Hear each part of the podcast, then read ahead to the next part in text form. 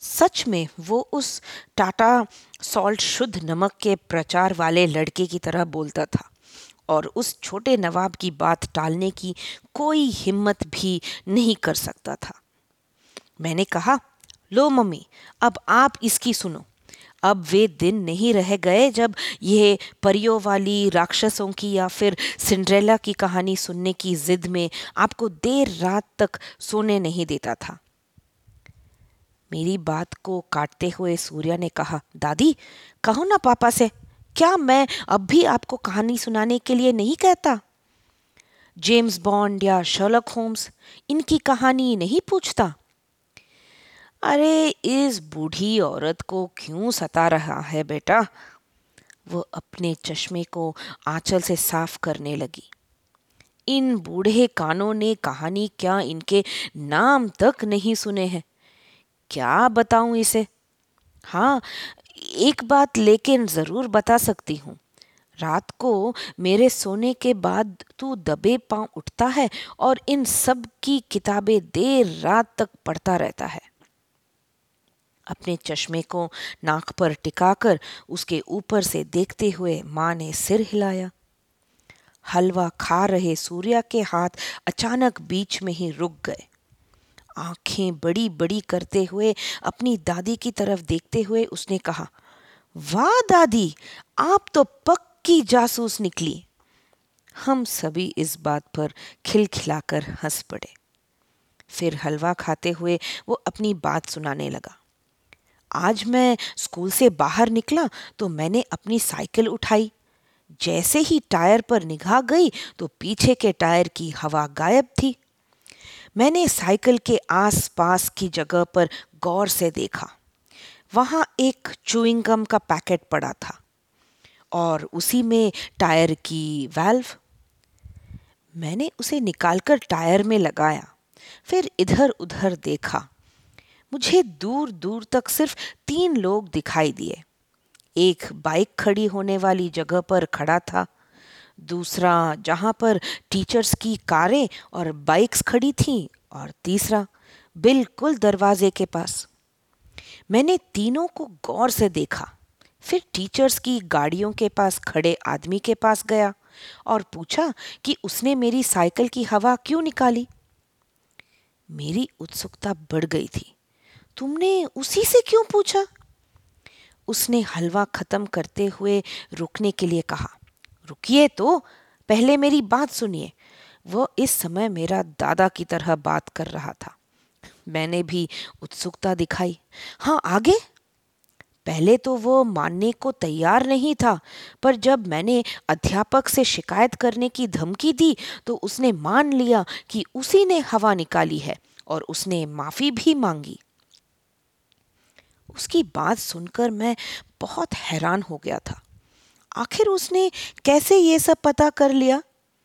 मेरा मन भी उसकी बातों के साथ तरह तरह के कयास लग रहा था। आखिर तुमने कैसे पता किया? कुछ नहीं, पापा। साइकिल के पास में मैंने देखा था एक चुइंग गम का पैकेट, जिसमें वॉल्व पड़ा था। उसी से मैंने अनुमान लगाया। मैंने तीनों लोगों को देखा। सिर्फ़ उसी आदमी का मुँह चल रहा था। जब पास पहुँचा तो पता चला कि वो चुइंग गम ही खा रहा था। यानी चुइंग गम खाकर उसने उसकी पैकेट में वॉल्व डालकर फेंक दिया था। ओह ग्रेट मैंने उसकी दाद दी।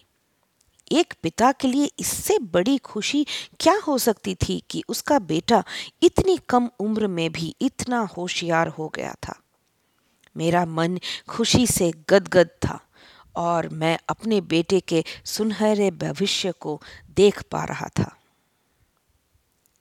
कुछ देर यूँ ही बातचीत का सिलसिला जारी रहा कि अचानक मेरी निगाह अपनी घड़ी पर गई।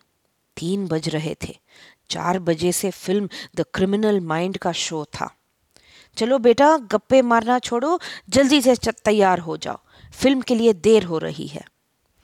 मैंने सोफे से उठते हुए कहा अरे पापा, इतनी जल्दी भी क्या है? वो नटखट लाल बोल पड़ा। जाकर सीट पर बैठना ही तो है, यहाँ से पंद्रह मिनट की दूरी ही है। बात भी सही थी। अब आजकल तो टिकट वगैरह खरीदना ऑनलाइन हो जाता है। बस जाकर सीट पर बैठना होता है। मुझे वो वक्त याद आ गया जब इंजीनियरिंग की तैयारी करने कानपुर आया था। उस समय जब मैं टॉकीज के अंदर घुसा करता था तो लगता था, मानो कोई गलत काम करने जा रहा हूँ। जैसे मैं किसी शराब के ठेके में घुसने जा रहा हूँ। कहीं कोई देख तो नहीं हो रहा।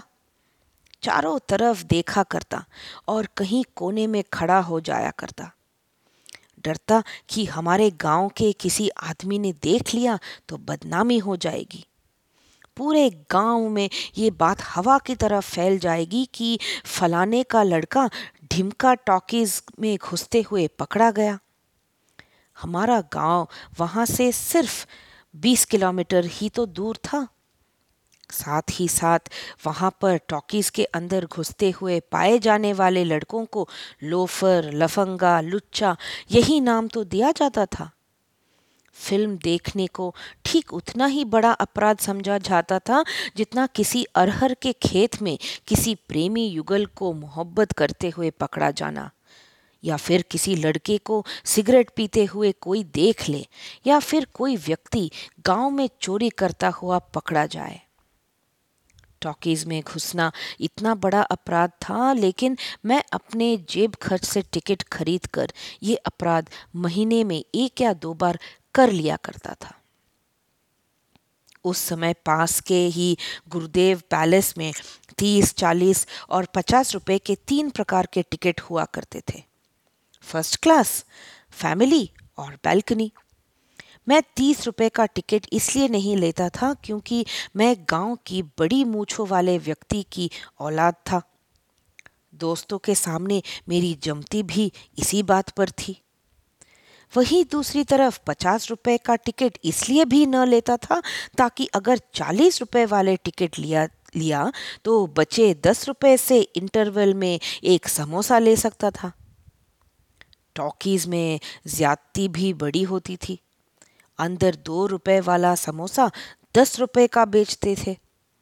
खैर, मैं उसे देर तक खाता। इससे दो फ़ायदे होते। मेरे बगल में बैठे मित्रों को लगता कि लड़के के पास बड़ा पैसा है। टॉकीज के अंदर दो रुपए की चीज़, दस रुपए की खाता है और उनके सामने मेरा रौब भी जम जाता था। टॉकीज में खिड़की पर टिकट लेना पड़ता था और टिकट में कोई सीट नंबर नहीं लिखा होता था। इसलिए टिकट लेने के बाद जल्दी से लाइन में लगना पड़ता था। अब यहाँ पर सीट इस बात पर नहीं मिलती थी कि किसने कितनी जल्दी टिकट लिया। यहाँ पर सीट इस बात पर मिलती थी कि सुबह दौड़ने कौन कौन जाता है। यानी जो भागकर सबसे पहले पहुँच गया और पीछे की सीट हथिया ली, वही विजेता। वरना सिर्फ़ सुबह दौड़ लगाना बेकार गया। थोड़ी देर में हमारे नटखट लाल तैयार होकर आ गए। पापा, लो मैं तैयार हो गया। आशिका ने कहा, आज आप दोनों ही जाओ। माँ को शाम को समय पर दवा भी देनी है। उनका दवा खाने का समय गुजर जाएगा।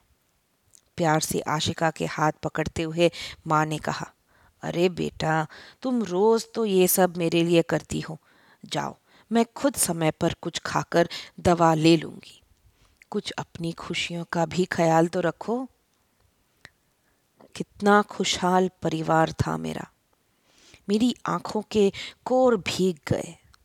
किसी को इस बात की खबर तक न हुई।